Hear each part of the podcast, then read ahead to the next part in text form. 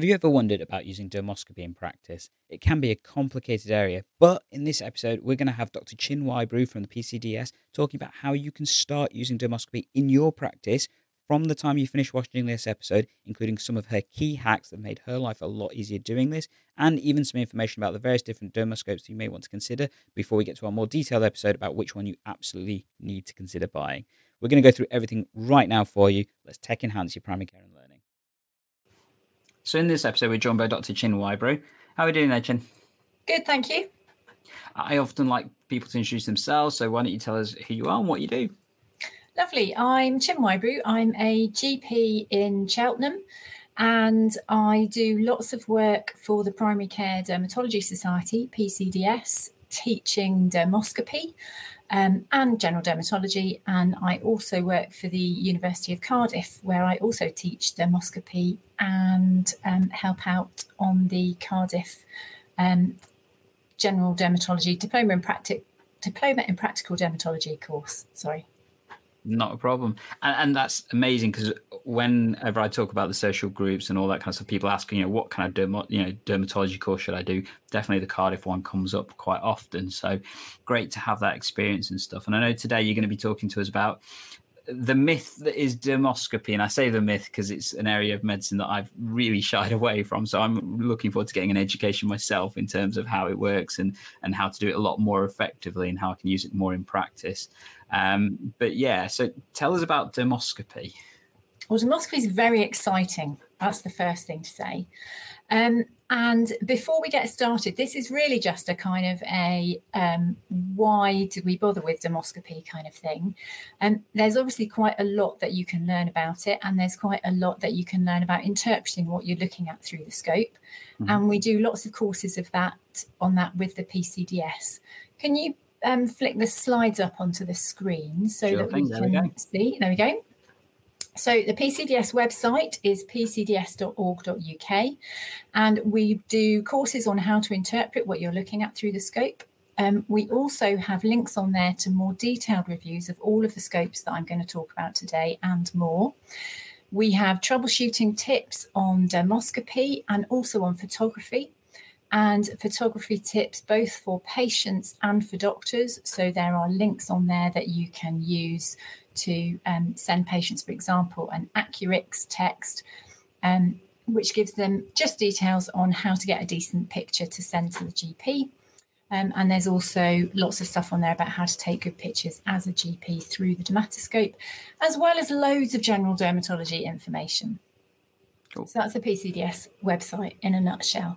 But dermoscopy is what we've come to talk about today. And so I'm just going to start off by showing you a picture of a lesion. So this one here is an ugly duckling lesion. So it's a black mark which has appeared on someone's back. And this is something which will quite commonly come to us in general practice. And the patient's worried this is a melanoma and they don't know how long it's been there because it's on their mm-hmm. back. They only just noticed it in the mirror. And can you tell what that is? Mm, it looks like a mole to me. Okay and it's not a mole. Hooray! Hmm. So this one here is actually a SEB-K. And one of the great things about dermoscopy is we can put the dermatoscope on, and here it is in this is actually in non-polarized mode. Sorry, this is in hmm. polarized mode, and here it is in non-polarized mode. And what we can see here is firstly that there is a difference between the two. And mm-hmm. secondly, in this picture, I hope you can see that we have got these structures here mm-hmm. that are called comedo like openings, and these are like chocolate chips bursting out of the top of a chocolate chip muffin.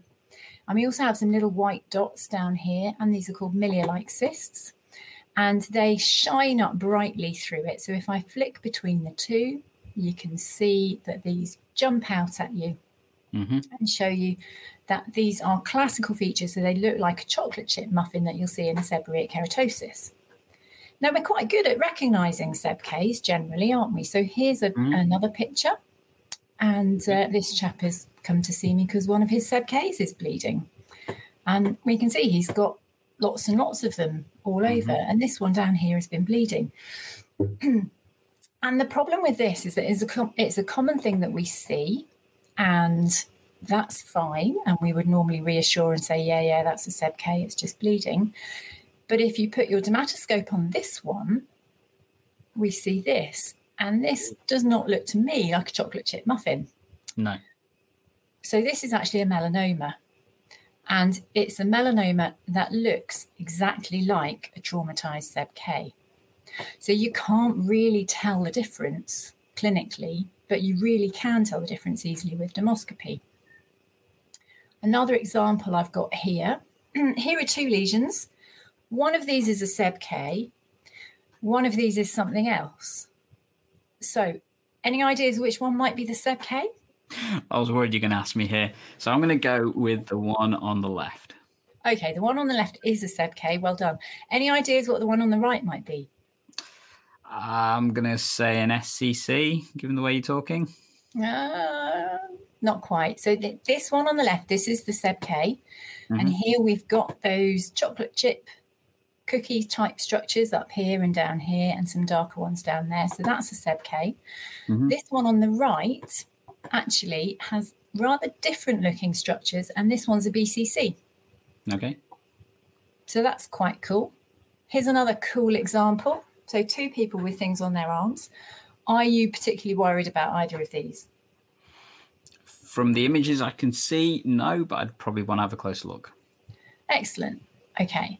So, if we have a closer look at the bottom one first, this is the dermoscopy of this, and the thing that gives this away is these white lines.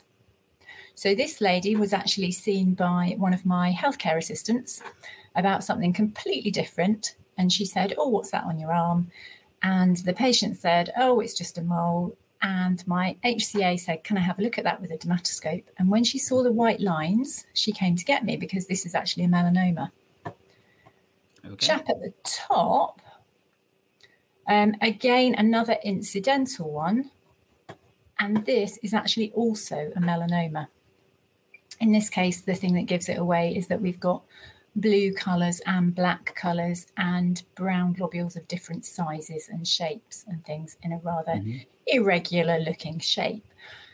So, the, the really important message here is that with dermoscopy, we can see, we can find melanomas we would otherwise miss, but we mm. can also reassure people about things that we might otherwise refer on a two week wait. So, that first one that I showed you that was the um, SEB K, mm-hmm. that would really clinically have been quite reasonable to refer on a two week wait. And I think if you don't have dermoscopy, that would be the right thing to do. Yet with dermoscopy, you can instantly reassure the patient, which is good for the patient, and you can mm-hmm. save yourself the hassle of having to fill in all the forms to do the two week wait, which saves us time as well. Mm-hmm. And for these two, you know, potentially you might save a life by mm-hmm. picking mm-hmm. up an early melanoma. So that's the sort of the benefits of dermoscopy. And I think it's important to just think about what dermoscopy actually is because it's something that, you know, I mean, is this really any different to a magnifying glass and a decent light? And the really important message to get across here is that there are two ways of doing dermoscopy. And both of them involve basically a 10 times magnifying glass and a decent light. But that in itself isn't enough. That will get you a really good view of the surface of a lesion, and that gives mm-hmm. you loads of information, and that's fantastic. But what you do with dermoscopy is you're looking through the surface. And I'd sort of liken this to a swimming pool. So imagine you have a swimming pool and you've got a pattern of tiles along the bottom of the pool. Okay. And you think one of these tiles might be damaged. So you could drain the pool and have a look at all the tiles along the bottom, and that would be equivalent to doing a biopsy. Or if you're a fisherman and you happen to have some polarized sunglasses, and the fisherman will know about this one, you put your polarized glasses on and you can see through the surface. It cuts out a lot of the reflections from the surface, and you can see through to the bottom of the pool much more easily that way. Or you could get a glass bottom boat and float it on the surface. And so long as you've got contact between the water and the bottom of the boat, then you'll be able to see the bottom of the pool really easily. And that's basically what dermoscopy is. So there are two types of dermoscopy. You can look with polarized light, in which case you don't need contact fluid, but you're always going to get better pictures if you use contact fluid. And I would always use it anyway. Um, and that's basically keeping your sunglasses on whilst you're in your glass bottom boat. Mm-hmm. But when you're in the glass bottom boat, you don't actually need the polarized glasses. You can just look with contact fluid on its own with normal light. And because there are these two types of dermoscopy, that gives you three types of scope. So you can have a polarized only dermatoscope. An example of that is the DermLite Carbon.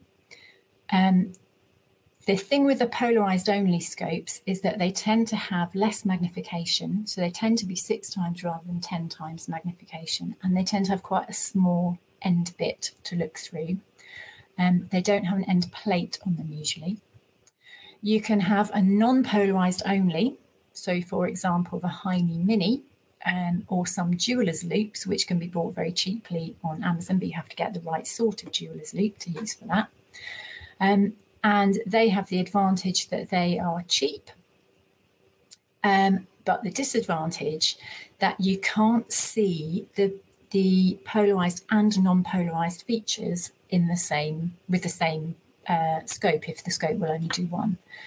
And because there are several lesions where there are some things that you can only see with non-polarized light and some things that you can only see with polarized light, really a hybrid is the best of both worlds. And I would suggest that if you are thinking of buying either a polarized only or a non polarized only, you should possibly think again because this is likely to turn out to be a false economy. Okay. Um, and here's these pictures again. I like these pictures because this is your polarized versus non polarized. Mm-hmm. And you can just flick between the two and see the differences. Mm-hmm. So there's a few scopes um, to think about if you're a GP um, and in general practice. And basically, if you want the the best scope for a GP and money is no object, then the DermLite DL4 is fantastic. If you want a sort of standard, ordinary, perfectly good enough for jobbing GP, ideal for sharing around the practice kind of scope, I would go for one of these three, which is the Dermlite 200 Hybrid, the Illuco IDS 1100, or the Heine Delta 1. Um, but the most important thing is to not forget the magnetic camera attachment and to make sure that everyone has a magnetic camera attachment that can attach to their phone. And there's one that I will show you coming up in the reviews, um, which you can attach to any phone. There's a universal one for that. Um, and so, yeah, so that's basically what what dermoscopy is and how it works. And as I say, if you want to do some courses on how to interpret what you see, then do come to the PCDS website and have a look at our courses. Some of them are available just online as recordings, some of them are available live. Um, and there's also more detailed reviews of all the scopes that we've talked about and more, and all the other stuff that I was saying before. And dermoscopy is really cool. And one of the problems with dermoscopy is that once you start getting into it, you can really get into it. And there's just so much that you can learn and so much that you can see. It's really quite exciting and very beautiful. So, obviously, right now, general practice is a bit chaotic. Um, there must be some easy ways that you can structure using dermoscopes and that kind of stuff in practice. Have you got any tips for us at all? Yeah, I think one of the one of the things that's come out more since we've been doing more of our online consulting and e-consults and stuff coming through is that quite often we'll get photos from patients who send us a picture of a lesion, which is quite often blurry, out of focus, poorly lit kind mm-hmm. of thing. And even with the best quality clinical photo, actually sometimes really what you need is dermoscopy. And uh, I don't know about you, but I don't really have enough appointments to see every patient that sends me a photo of a skin lesion. Mm-hmm. So I do have a fantastic HCA who um, I will basically, I'll have a look at something, I'll book them in with her, and she takes the dermoscopy photo, which mm-hmm. she then sends to me, and then I can just phone the patient and deal with it over the phone. Um, and if she's really worried, she might come and get me if I'm in the building. But most of the time, I'm not, to be honest, because I only work part time. Mm-hmm. But that's really uh, it's a really good tip. That one is that if you can train up one of your HCAs, um, you're only training them to take a photo. You're not training them to interpret what they see, but it's much more fun if they can. And so I do always say to her, you've got to tell me what you think it is. You, mm. you don't tell the patient what you think it is. You tell me what you think it is because that makes it more fun and that means you learn more.